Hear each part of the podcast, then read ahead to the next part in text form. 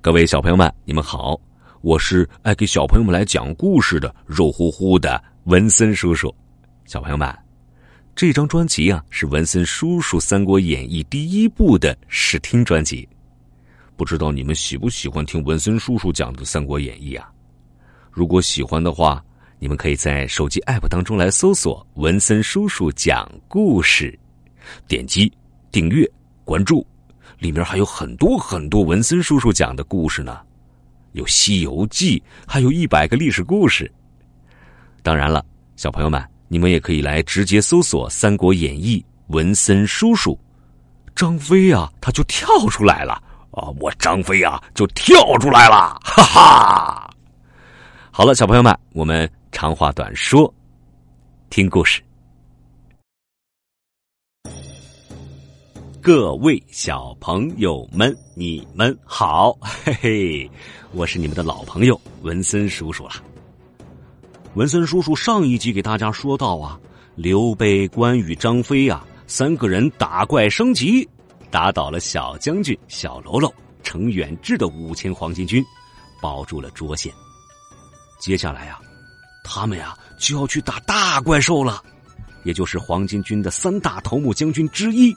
地宫将军张宝，接下来呀，小朋友们就要跟着文森叔叔啊，一起去战场上看一看这场奇奇怪怪的战争。嗯，之所以说它是奇奇怪怪的战争啊，那是因为啊，这一集里面啊，有天兵天将出没呢。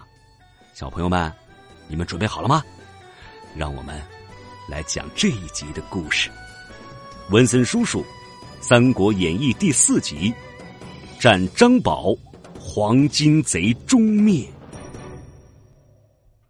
小朋友们，刘备、关羽、张飞呀，在与张宝对战的第一天晚上啊，在朱俊与刘备的营寨之中，热闹极了呀。大晚上的呀，本来是士兵们睡觉做梦的时候啊，可是他们一个个都不睡觉啊，各自分散在茅厕，也就是厕所，还有啊，羊圈和猪圈里面，热火朝天的干活呢。他们这是干嘛呀？只见这茅厕里面的兵将们啊，一个个的鼻子里面塞着白布条，哎哎哎，哎呦哎呦哎呦呦，哎呦真臭啊！拿着铁铲、桶、盆子之类的东西啊，正在卖力的收集污秽之物啊！哎呦喂，真臭啊！是啊，怎么这么……哎呀！有的小朋友肯定会问了：“文森叔叔啊，什么是污秽之物啊？”小朋友们，你们只要想想厕所里面有什么，你们就知道了。哎呦喂，哎呦喂，臭死了，臭死了呀！哈哈。而在猪圈和羊圈里面的士兵啊，他们负责的是收集猪羊的血。听到这儿啊，小朋友们一定是一头雾水呀。文森叔叔，文森叔叔，朱俊和刘备他们这是要干什么呀？不好好打仗，怎么开始命令士兵收集这些奇奇怪怪的东西呀？嘿嘿，这个呀。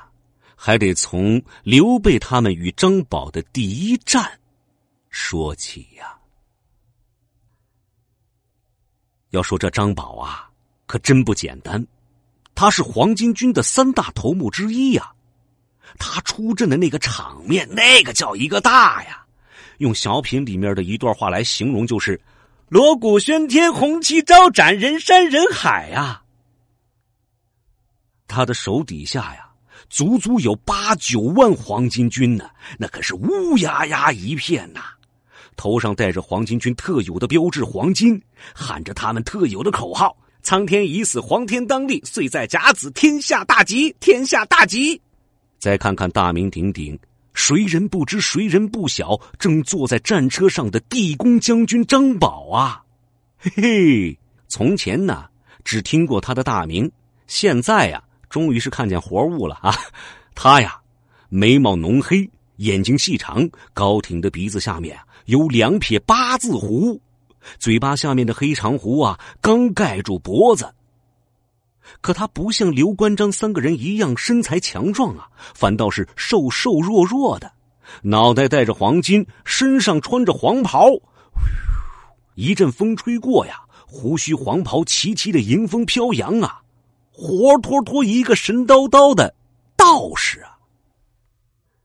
可这个时候啊，刘备他们可没时间仔细打量这位张宝啊，他们心中想的是。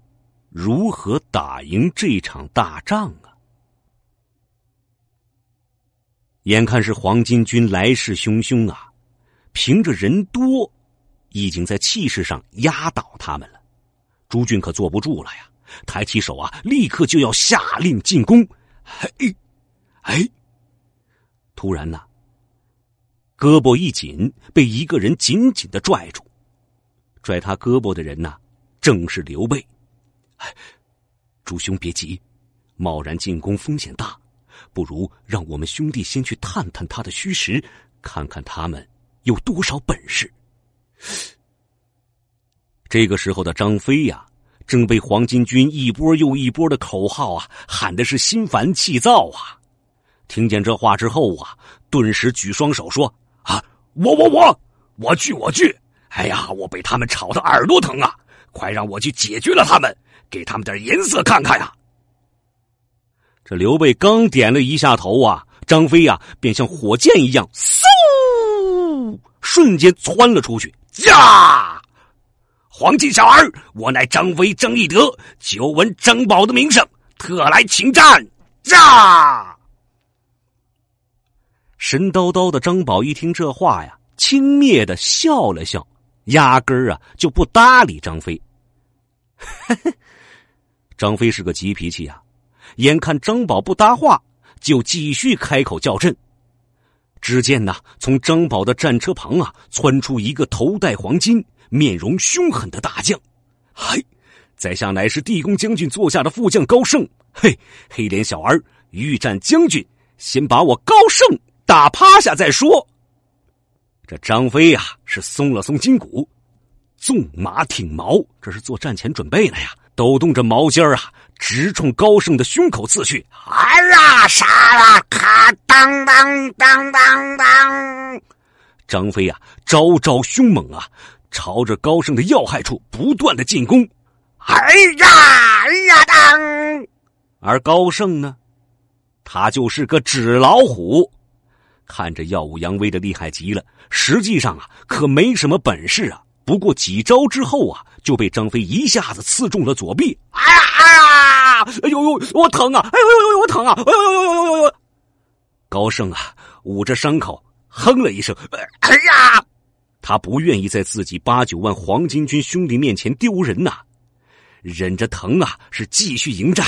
哎呀！哎！张飞啊，双手拿着丈八蛇矛，矛影交错呀，晃得高胜是看不清虚实啊。趁着高盛迷迷糊糊的时候啊，张飞是调准了矛尖儿，将矛杆啊撞向了高盛的腹部。啪！啊！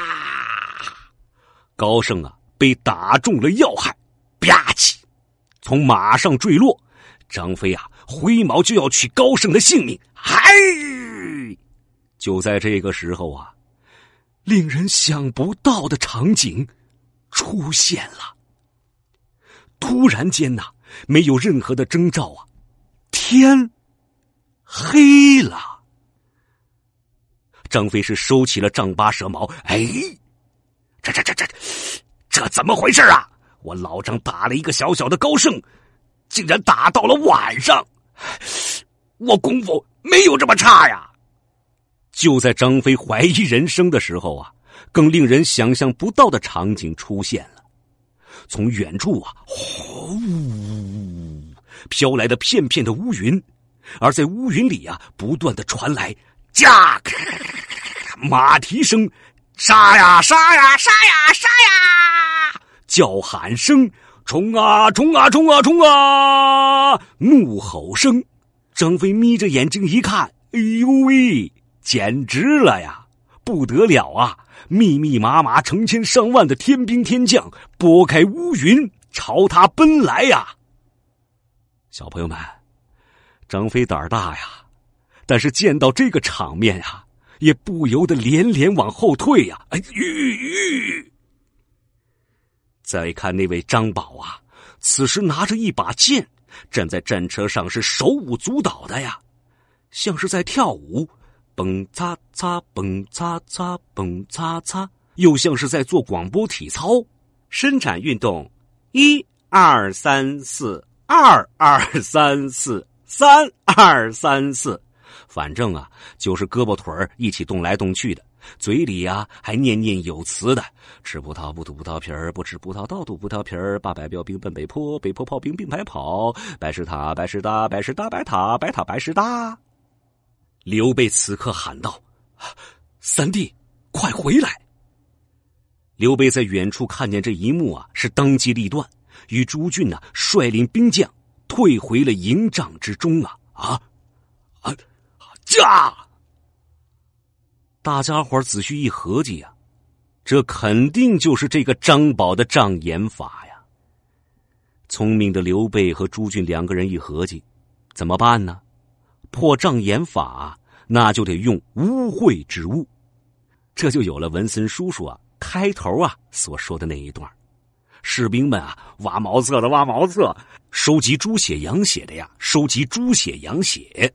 要是能破了这障眼法最好，破不了啊，也要用这些东西呀，臭一臭张宝，灭灭他的威风啊。这转眼呐，就到了第二天了。不出刘备所料啊，第二天是一开战呐，张宝就使出了他那套障眼法，几秒钟的功夫啊，呼！风雷大作，飞沙走石，黑气漫天呐！滚滚的人马从乌云中狂奔而来呀！驾杀呀！驾杀呀！刘备呢，大手一挥，高喊道：“大军，听我命令，撤！”有的小朋友要问了：“文森叔叔啊，不是都把那些污秽之物准备好了吗？怎么还撤了呀？”别着急。听文森叔叔啊，慢慢的给你们讲。这张宝一看呢，刘备被吓跑了，高兴啊，在我张宝面前还想赢，没门儿！黄金大军，给我追，杀他个人仰马翻，冲啊，冲啊！黄巾军追得紧呐，天上张宝的天兵天将也追得紧呐。刘备往哪儿跑啊？这天兵天将啊，就跟到哪儿。没过多久啊，张宝率黄巾军呢，是追到了一处山谷。说是山谷啊，还不如说是两座山的夹缝呢。两边呢都是茂密的树林，中间呢就一条羊肠小道。张宝纳闷儿啊，天兵天将就在天上啊，说明刘备。就在此处啊，怎么不见人呢？难道刘备也懂法术，凭空消失了？就在张宝准备下令细细搜一搜的时候啊，竟然开始下雨了。从天而降一股又一股的温热的液体啊，是落在了张宝的头发上、脸上、衣服上啊！啊，这这。张宝啊，用手用力一摸脸，哎呦喂，怎么手是粘的呀？他低下头一看，手上怎么沾了米黄色的粘稠液体呀？